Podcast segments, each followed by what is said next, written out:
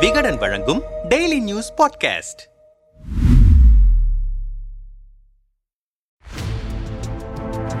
பேனா நினைவு சின்னம் எதிர்த்து வழக்கு தொடுக்கும் எதிர்க்கட்சிகள் மீண்டும் சிக்கலா?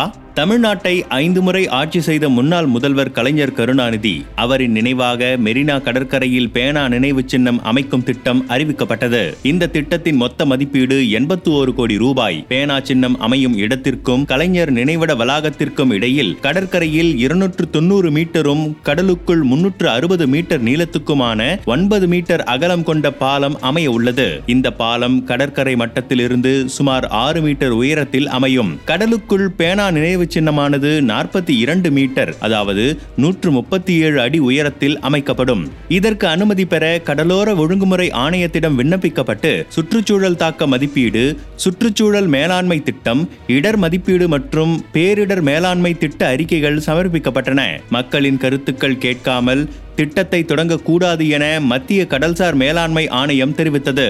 இந்த நிலையில்தான் பொதுமக்களிடம் கருத்து கேட்பு கூட்டம் சென்னை கலைவாணர் அரங்கில் கடந்த முப்பத்து ஒன்று ஒன்று இரண்டாயிரத்து இருபத்தி மூன்று அன்று நடந்தது. இதை மாவட்ட ஆட்சியர் தலைமை தாங்கினார். மாசு கட்டுப்பாட்டு வாரியம் கூட்டத்தை நடத்தியது. இதில் ஆயிரத்து ஐநூறுக்கும் அதிகமான மக்கள் பங்கேற்றனர்.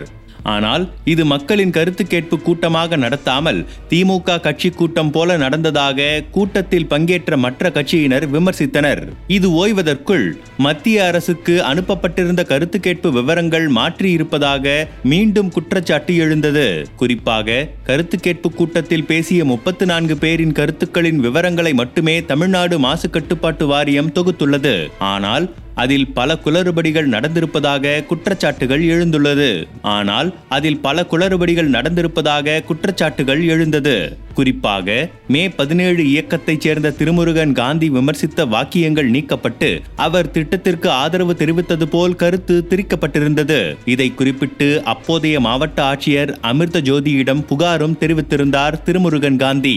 ஆனால் அதற்கு எந்த விளக்கத்தையும் அரசு தரப்பு கூறவில்லை.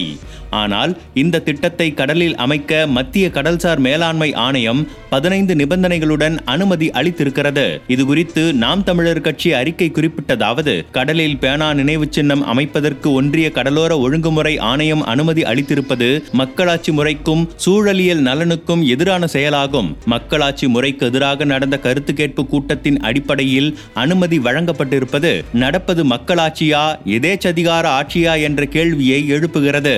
இத்திட்டத்தினை திமுக அரசு ஒன்றிய பாஜக அரசு கடலுக்குள் கடலோர ஒழுங்குமுறை மண்டல விதிமுறையை பலவீனப்படுத்தும் வழியாக கொண்டு வந்த சட்ட திருத்தத்தின் உதவியோடு முன்மொழி புரிந்து அதே ஒன்றிய அரசின் அனுமதியோடு அழிவு திட்டத்தினை முன்னெடுப்பது ஆரிய திராவிட கூட்டுச்சதியை அப்பட்டமாக வெளிப்படுத்துகிறது. திமுக அரசினால் முன்னெடுக்கப்பட்டு பாஜக அரசினால் அனுமதி வழங்கப்பட்டு மக்களுக்கு எவ்வித பயனும் அளிக்காத இத்திட்டம் அமைவதனை எதிர்த்து நாம் தமிழர் கட்சி சட்ட போராட்டத்தினை முன்னெடுத்தது.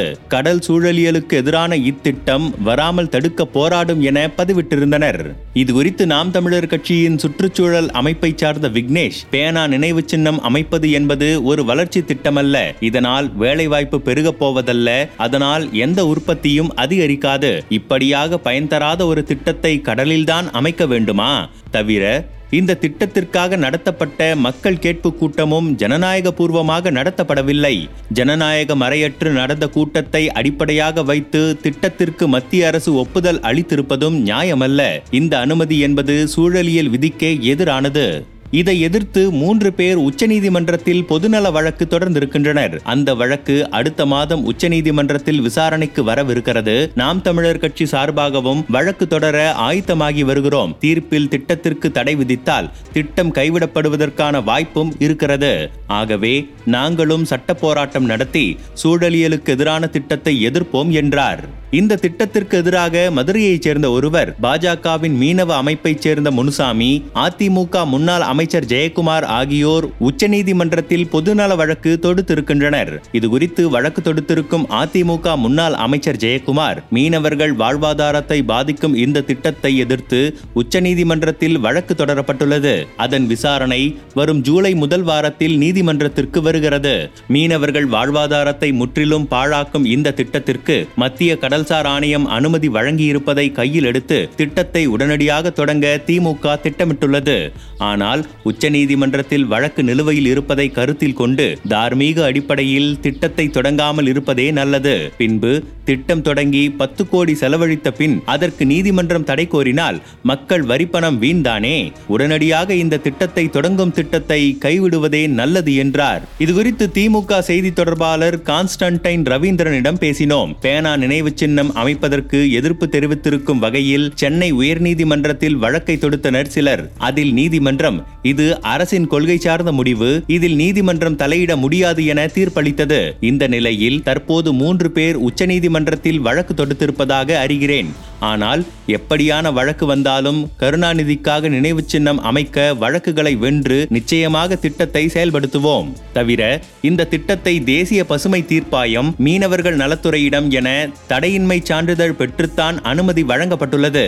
மகாராஷ்டிரத்தில் கடலில் அமைக்கப்பட்ட சிவாஜி சிலைக்கு எப்படி அனுமதி அனுமதி கிடைத்ததோ அதே போல இந்த திட்டத்தை உச்சநீதிமன்றம் அனுமதிக்கும். காரணம் அரசு அமைப்புகள் துறைகள் சொல்வதைத்தான் உச்சநீதிமன்றம் கருத்தில் கொள்ளும். அந்த அடிப்படையில் பார்த்தால் திட்டத்திற்கு வழக்கினால் எந்த பின்னடைவும் வராது என்றார். பேனா நினைவு சின்னத்திற்கு தொடக்க முதலே எதிர்ப்பு கிளம்பிய நிலையில் தற்போது வழக்கும் தொடரப்பட்டுள்ளது. இதன் தீர்ப்பு யாருக்கு சாதகமாக வரும் திட்டம் இதனால் தடைபடுமா என்பதை பொறுத்திருந்துதான் பார்க்க வேண்டும்.